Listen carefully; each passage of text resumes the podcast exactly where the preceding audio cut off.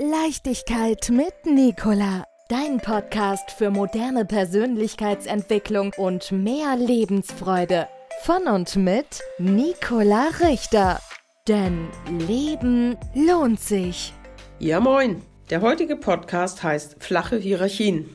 Ja, wenn wir uns mal unsere Systeme angucken, ich nehme mal eine Behörde als Beispiel, dann haben wir ja eine recht groß aufgebaute Hierarchie. Es gibt einen Verwaltungsleitenden, Leitende oder Bürgermeister. Es gibt dann die Amtsebene. Vielleicht gibt es noch eine Stabsstelle nebenher. Dann gibt es Abteilungen, wo die Fachbereiche noch weiter aufgeschlüsselt werden. Und dann gibt es vielleicht noch Fachbereichsleiter. Und dann gibt es nachher die Sachbearbeiter oder Sachbearbeiterinnen. So, und diese Struktur, wenn du da vielleicht auch selber drin steckst und dich mal umguckst, wie da die Kommunikation läuft und die Abstimmung und so weiter. Es wird dann praktisch auf höchster Ebene werden dann grundsätzliche Dinge besprochen, die werden dann von Amtsebene weiter nach unten transportiert, bis es irgendwann bei dem oder der Sachbearbeiterin dann umgesetzt werden soll. Und ich habe selber meine erste Arbeitsstelle bei einer Behörde gehabt und habe dann Weisungen bekommen, so heißt das dann ja, ne?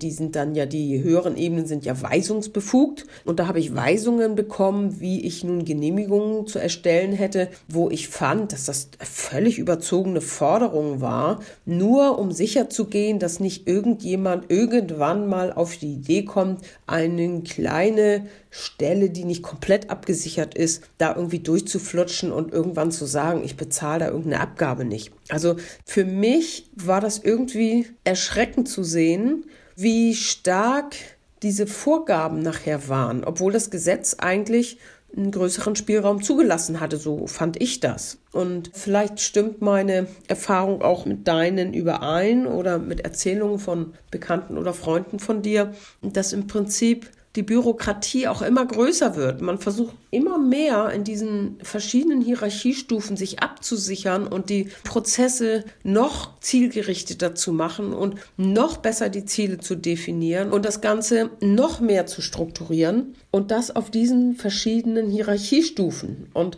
ich glaube, dass in der Kommunikation dort ganz viel verloren geht. Ich habe ja in den vergangenen Podcasts die Synarchie als Lösung vorgestellt für nachhaltige Unternehmensstrukturen, wo es selbstorganisierende Teams gibt die auf Augenhöhe zusammenarbeiten und letztendlich es nur noch eine Koordinierung braucht, um die Ergebnisse zu sortieren, zusammenzuführen und eventuell neuen Fokus auszugeben. Ne?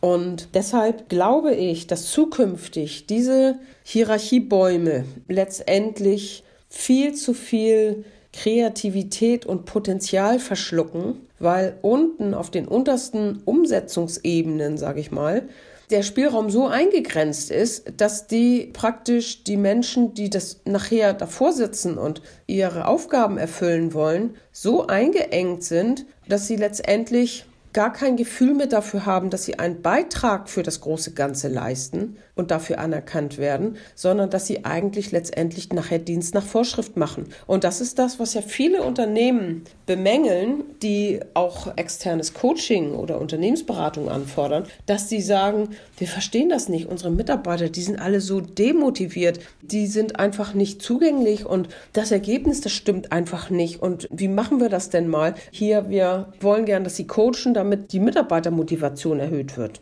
Und ich glaube, wenn ich da so jetzt von draußen, also von außen drauf gucke und mit dem Wissen des Human Design Systems, mit dem ich arbeite, ne, wo ich durch eine Persönlichkeitsanalyse die Veranlagung von Menschen, also die wirkliche Veranlagung von Menschen, wofür die geeignet sind und wofür sie geboren sind, wie sie ticken, wenn ich das sehe als Hintergrund, ja, dann weiß ich, dass häufig die gesamte Unternehmensstruktur nicht mehr wirklich menschengeeignet ist, jetzt mal so plakativ reingesetzt, dass das nicht menschengeeignet ist, weil Menschen, die möchten ja gerne arbeiten, die möchten tätig sein, die möchten einen Beitrag leisten, die möchten aber auch sehen, dass das etwas bringt und dass das für die Leute wieder gut ist. Also Menschen wollen für die Gemeinschaft tätig sein.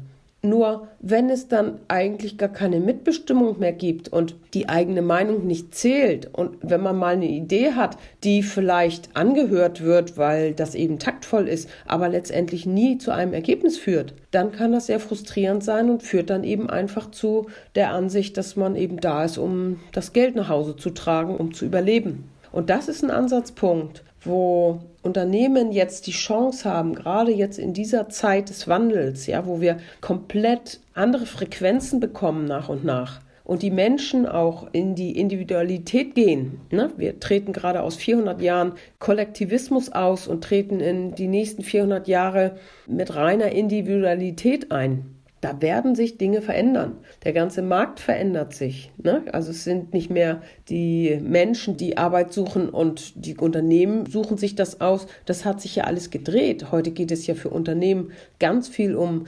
Mitarbeiterbindung. Und ich glaube, die beste Bindung, wenn man mal davon sprechen möchte, ist es, dass die Menschen selbstbestimmt arbeiten können und sich einbringen können mit dem, was für sie gut ist. Und das wissen die Menschen meistens selbst am besten. Oder sie können es am besten erfahren. Oft wissen die Menschen überhaupt nicht mehr, was für sie gut ist, weil sie komplett in dieser Maschinerie drin sind. Ne? Ich fahre morgens zur Arbeit und dann mache ich dann meinen Job und dann gehe ich wieder nach Hause.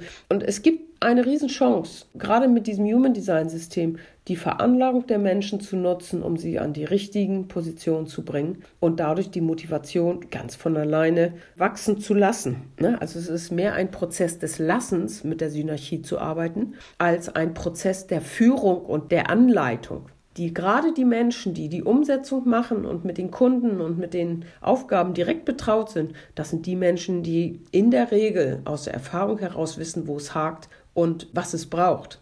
Und diese Möglichkeiten abzugreifen, das funktioniert am besten in selbstorganisierenden Teams. Und dann braucht es flache Hierarchien, die nämlich gar nicht mehr selbst vorgeben, sondern die die Ergebnisse einsammeln und koordinieren und letztendlich eventuell einfach noch mal so ein bisschen nachkorrigieren, nachjustieren, vielleicht noch zusätzliche Aufgaben stellen an Teams und letztendlich damit zu einem aus meiner Sicht viel besseren Ziel und Ergebnis kommen, als das die herkömmlichen Systeme machen mit großen Hierarchien. Das vielleicht zum Thema flache Hierarchien.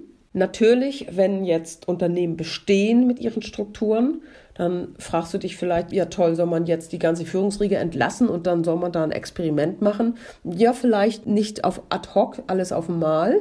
Vielleicht lässt sich eine Perspektive eröffnen, eine Unternehmensperspektive, die Schritt für Schritt solch eine Entwicklung zulässt. Und es gibt immer eine Möglichkeit, Menschen zusammenzuführen und miteinander arbeiten zu lassen, ohne sich einzumischen oder Vorgaben zu machen. Und ich glaube, die Menschen, die keine Erfahrung damit gemacht haben und dem skeptisch gegenüberstehen, die werden überrascht sein von dem, was Menschen in selbstbestimmter Art miteinander vollbringen können an Ergebnissen. Daher der Titel Flache Hierarchien. Leichtigkeit mit Nicola. Dein Podcast für moderne Persönlichkeitsentwicklung und mehr Lebensfreude. Von und mit Nicola Richter. Denn Leben lohnt sich.